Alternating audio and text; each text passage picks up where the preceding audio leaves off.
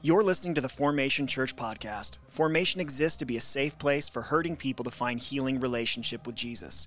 For more information about the ministry of Formation in Salt Lake City, Utah, visit our website at formationslc.com.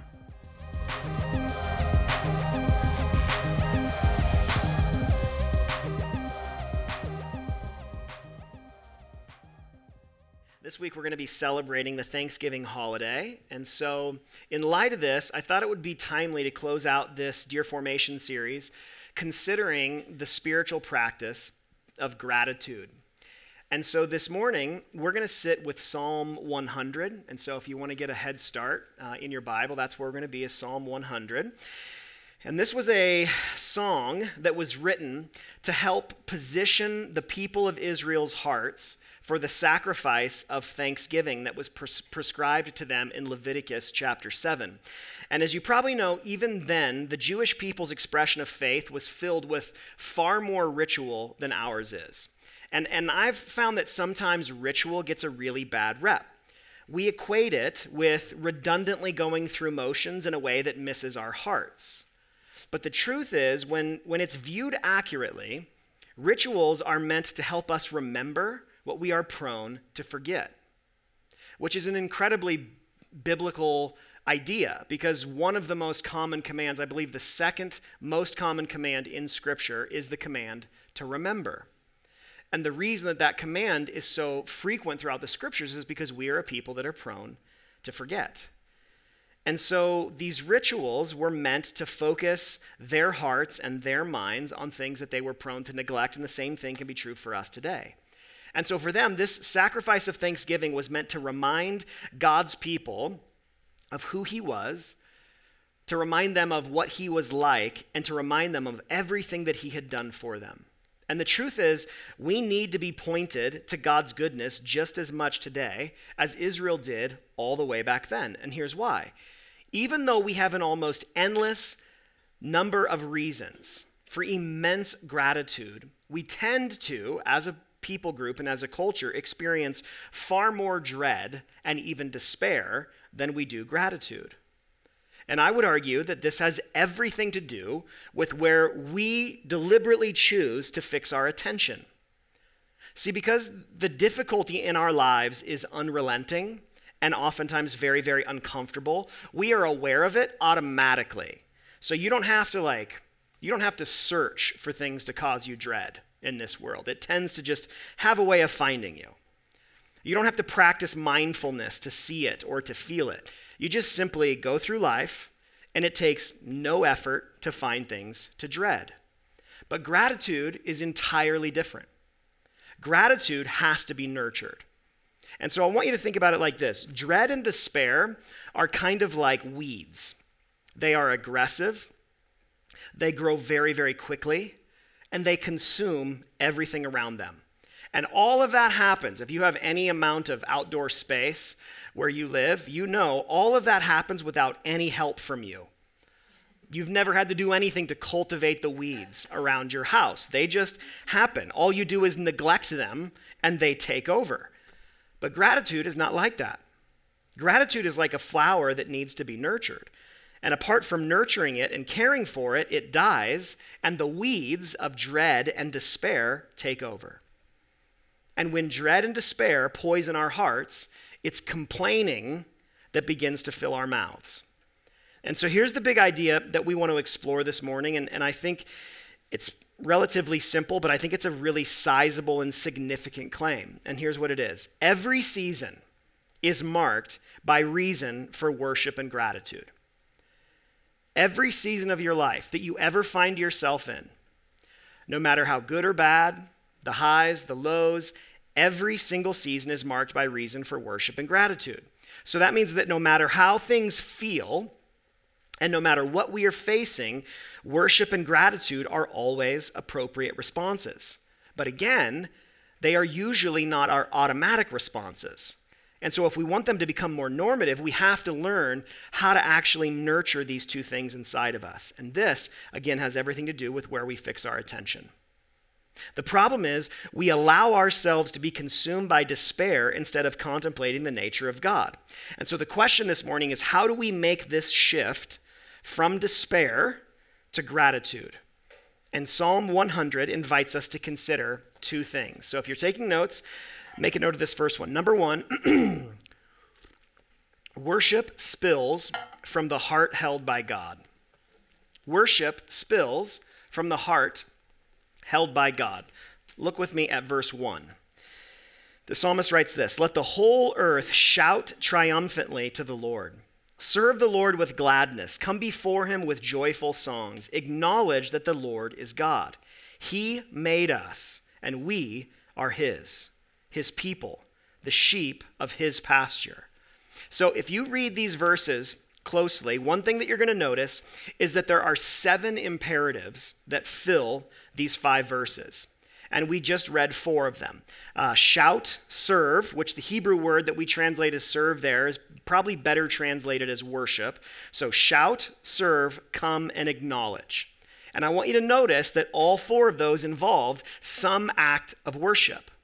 And so, first, the psalmist calls the entire earth to shout triumphantly to the Lord.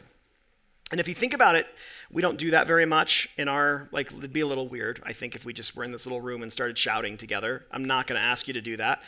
But it is an almost involuntary response to victory.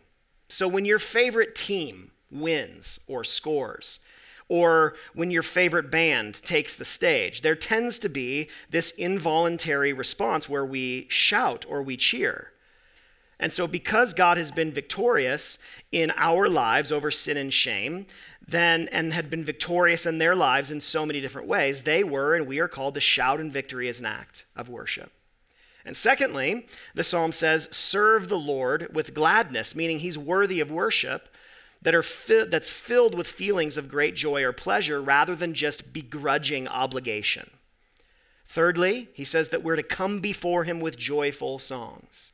Now, it is very good and very healthy and necessary for us to pray prayers and to sing songs of lament where we pour out our pain to God. But you know, it's also good and healthy and necessary for us to sing joyful songs. And the reason that we can sing joyful songs, even when life is painful, is because the pain that we experience is always temporary. And then finally, we're called to acknowledge that the Lord is God. Now, this means more than acknowledging his existence, it's about responding to him as he truly is. So I want you to notice here that this psalmist starts with these four imperatives, but then he follows them with the reason why they are the right response. And that's important to pay attention to because the truth is, every response requires a reason for it. It's cause and effect. So, for instance, a couple of weeks ago, our friend Zach was in town, and Tammy was making dinner, and Zach was outside watching my boys skateboard. And after a few minutes, uh, Zach and the boys come quite literally running into our house. And they were like breathing hard, and their faces were red, and they like looked concerned. And just so you know, all of that is relatively uh, uncommon. Uh, they don't usually come in like scared. Um, so we didn't know what was going on, uh, but it did look like they'd been running from a ghost. And so, what we found out as Zach came back inside, he said that a woman had been walking around our neighborhood telling people that the SWAT team had been called to a house at the end of the street. And so, as a result of that, everybody needed to be inside. And so, here's my point when the SWAT team rolls into your otherwise sleepy neighborhood, making it look like a war zone, running inside is the right response. Every response requires a reason for it. And so, what reason does the psalmist give us for this worshipful response? Well, he roots it in who we are to God and in who God is to us. He says that we were created by him and that we belong to him. We are his people. We are the sheep of his pasture, which means that he cares for us. He provides for us. he nurtures us to become the people that we are created to be. The problem is, we're oftentimes prone to deny the care that God offers to us. So, God offers care. He says, I want to be your God. I want you to be my people. I want to be your shepherd. You will be my sheep, which is what I find so funny about this slogan that has developed over the last few years in evangelicalism that is lions, not lambs. I always read that and I go, mm, the Bible would disagree because we are called to be the sheep of his pasture. Is that okay? oh, gosh. but we are prone to deny that care that God offers. Rather than sit with him and receive his love, we seek to self soothe. Rather than trust him, we tend to seek control. Rather than run to him as our shelter and as our refuge, we seek the comfort and the safety that we long for through all of these other means. But in so doing, what ends up happening is that we forfeit the only true care that satisfies our deepest longings. And so the invitation here is not just to shout, serve, come, and acknowledge. The real invitation here is to learn what it looks like and what it feels like to be held by God. Every season is marked by reason for worship and gratitude. And worship will spill forth from the heart that is held by God. Now, the second way that we make this shift from despair to gratitude is this gratitude grows in the soil of who God is. Gratitude grows in the soil of who God is. Look at verse 4. The psalmist continues and says, Enter his gates with thanksgiving and his courts with praise. Give thanks to him and bless his name, for the Lord is good, and his faithful love endures forever, his faithfulness through all generations. So now we get these final three imperatives enter his gates with thanksgiving, give thanks, and bless his name. And all three point to acts of gratitude. And this gratitude is rooted in the reality of God's character and his nature, in who he is and what he's like. So he's good, which means that even when our lives feel like they are a mess, God is good, he does good, and he brings good even from that mess. And when we reject God in some way and choose to follow our own plans, his faithful love endures forever. There's nothing that we can do on our end to shake free from the love of God. No matter how unfaithful we are to him, he is never not faithful to us. That's just who he is, and that's why he is always worthy of our gratitude. And so the logic would be as follows The more time that we spend contemplating the character of God, the more gratitude we will feel. But the trick is, we have to learn to lift our eyes and to actually look for it. And so I had a, a, day just a couple of weeks ago that I just was not really looking forward to. You ever have one of those days you wake up and you're just like, just not pumped about this day. Wish it was tomorrow already. I was having that kind of day. I was tired, had a ton to do. Most of the things I had to do were things I didn't really want to do. Uh, I had a few meetings that I knew were going to be pretty heavy in their nature. And so I just kind of woke up feeling this like low grade dread about the day. But I got up and got ready, got my kids in the car, and we left for school and for work. And within just moments of leaving our house, I came to this stop sign that was right across the street from one of the many construction sites in our area.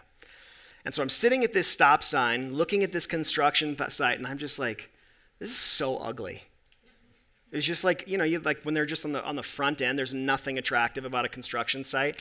It was muddy, this incomplete mess sitting in the midst of a gray, depressing morning. I was not off to a good start. But then as I lifted my eyes and looked just above the construction site, the rising sun was casting this stunning red, orange, and pink light all over the mountains. And even in that moment, I was faced with a choice in a quite literal way. I could choose to focus my attention on this hideous construction site and my own sense of dread, or I could lift my eyes to this beautiful sunrise in front of me. And I think that's a pretty apt metaphor for the choice that you and I face every single day. See, God is good. His faithful love does endure forever, and He is only ever faithful. So these things are not in question. The question is always are we positioning ourselves to see these things and to experience them as true? Ralph Waldo Emerson wrote this. He said, People only see what they're prepared to see. If you look for what is good and what you can be grateful for, you will find it everywhere. Every season is marked by reason for worship and gratitude, and gratitude grows in the soil of who God is. So let's finish this by trying to get a little bit more practical. I want to invite you to consider two very specific behavioral shifts that I believe will help us become more worshipful and more grateful. The first one is this. These aren't going to be on the screen, so you can just write these down if you want them. The first is less doom scrolling, more scripture. Less doom, I feel like maybe I don't even need to elaborate this one, but less doom scrolling, more scripture. Um, there is like a limitless amount of bad news in this world. And this bad news is how our media makes their money. And as we've discussed before, our brains betray us due to something that neuroscientists call negativity bias. Negativity bias, simply put, means that our brains are more naturally drawn to bad news over good news. and the media has exploited this reality, and as a result, studies would show that the proportion of negative headlines spewing outrage and fear has grown dramatically in the last 20 years because it helps take our attention. We are more prone to click on, want to know how the world's going to end tomorrow? You're like, yeah, I guess I should probably click that one. And then it has something to do with nothing to do with that, but they got your click. And so this is the way that our media has chosen to function. Now, the good news is we don't have to be victims of this. We can, believe it or not, put down our phones and we can turn off the news. So I would argue it is very important that we be a people who are informed about what is happening in the world. I would also argue that being inundated with everything that is happening all of the time is just absolutely poisonous for us. The reality is, we just have access to so much more information than ever before, and our souls are not designed to sustain that amount of bad news all of the time. There was a time when the only bad news you knew about would have been in whatever like village that you lived in. But now we can hear about every awful thing that happens in every corner of our country and every corner of our world, and we just can't take all of that in. Which means that we have to bring some intention to how we relate with our media intake. So consider time limits. Consider the sources that you are reading. But most importantly, don't, don't neglect the scriptures. So I, I, would, I would argue that most of us are far more shepherded by our phones than we are the Bible. It's one of the most damaging things that we're up against as the modern church. We just spend, just think about it. I just got the Sunday morning, I don't know why it has to come right before church, my screen time limits, just because God's like, well, here's something to repent for today. I think my average screen time was like over five hours last week.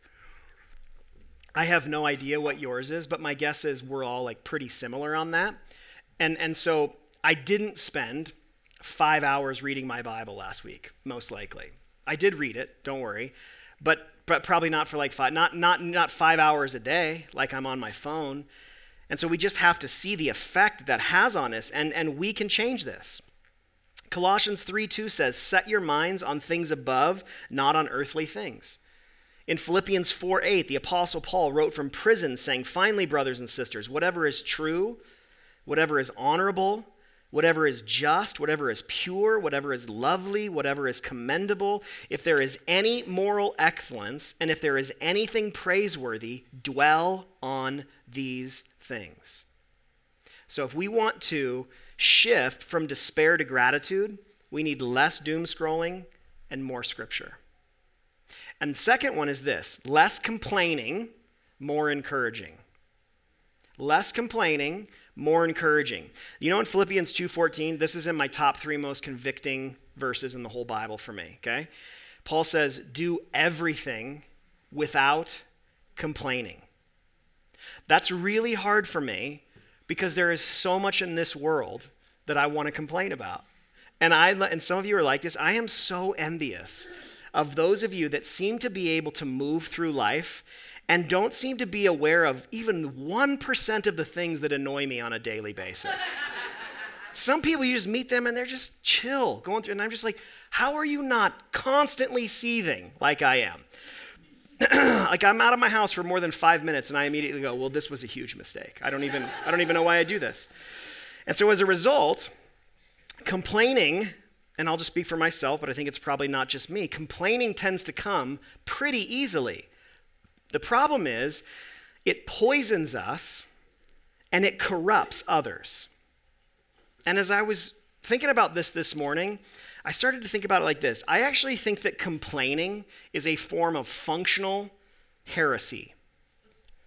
I think that complaining is a form of functional heresy because it conveys this alternative reality where God isn't good, where God isn't faithful to love, where He isn't constantly providing us with his care. When we complain, we are spreading messages that are not accurate because they are not the whole story.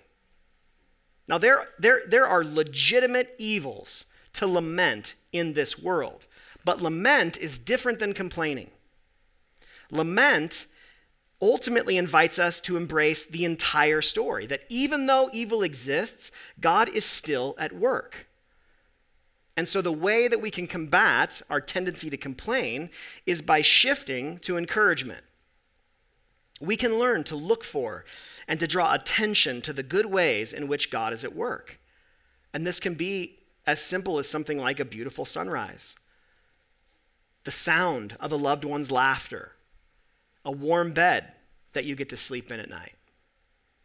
I mean, really, just take a moment and imagine the impact of being a community that is committed to encouragement. Think about how few environments in this world are actually encouraging environments, and how sad it is that many churches are no different. But we have an opportunity to change that by shifting to being a people of encouragement. So, if we want to shift from despair to gratitude, we need two things less doom scrolling and more scripture, and then less complaining and more encouraging. And so, as we close, I want to acknowledge a resistance that we might feel as we listen to this. And I, don't think that we resist the invitation to read scripture or to practice encouragement because we disagree with their efficacy. Or we just think, like, ah, I, don't, I don't really think that's going to be beneficial. I don't think that'll really help anything. I don't think that's why we resist it. I think that we resist these things because we know in our hearts it's going to require us to slow down. Because the reality is, there's just no hack for this. And we love that. And there's no quick fix. There's no way to, to do all of this on the fly all of the time. We have to continue to learn how to slow down and to be with Jesus. And I think this is why gardening is such a strong metaphor for the spiritual life. Because if we're going to nurture and tend to these things, we have to give them time and space and care. And so maybe the most important decision that you could make this week is to designate, even now, a little bit of time each day to be held by God and to contemplate who He is. And I promise you that even though that time will require a sacrifice, it will never be wasted. Every season is marked by reason for worship and gratitude. And so let's pray and ask Him to help us slow down and be held by Him and have eyes to see who He truly is. Will you pray with me? Father, we thank you that you made us, that we are yours, that we are your people that we are the sheep of your pasture and that you provide us with immense care and provision protection. We thank you that you are good, that your faithful love endures and will endure with us forever, that we will never lose that. And we thank you that you never have off days, that you are faithful to us every single day. And Lord, all of that is true, and we are prone to miss it so much of the time. And so we need eyes to see. But I also acknowledge, Lord, that it isn't just a matter of you flipping a switch so that we can continue to live at a frantic pace, but just see things differently. You invite us to actually slow down, to adopt your way of life, to adopt your pace of life. And it's really, really hard. And so we ask that you would help us. Lord, we ask that you would help us to slow down and to give attention to who you are and what you're like, to really contemplate your character and nature, your goodness toward us. Lord, teach us what it means to really be held by you, what it means for you to truly be our good and perfect Father who is our refuge and who is our shelter. And so, Lord, we thank you that you always stand with arms open wide, inviting us to yourselves. And I pray, Lord, that you would help us to answer that invitation and to run to you this morning. In Jesus' name, amen.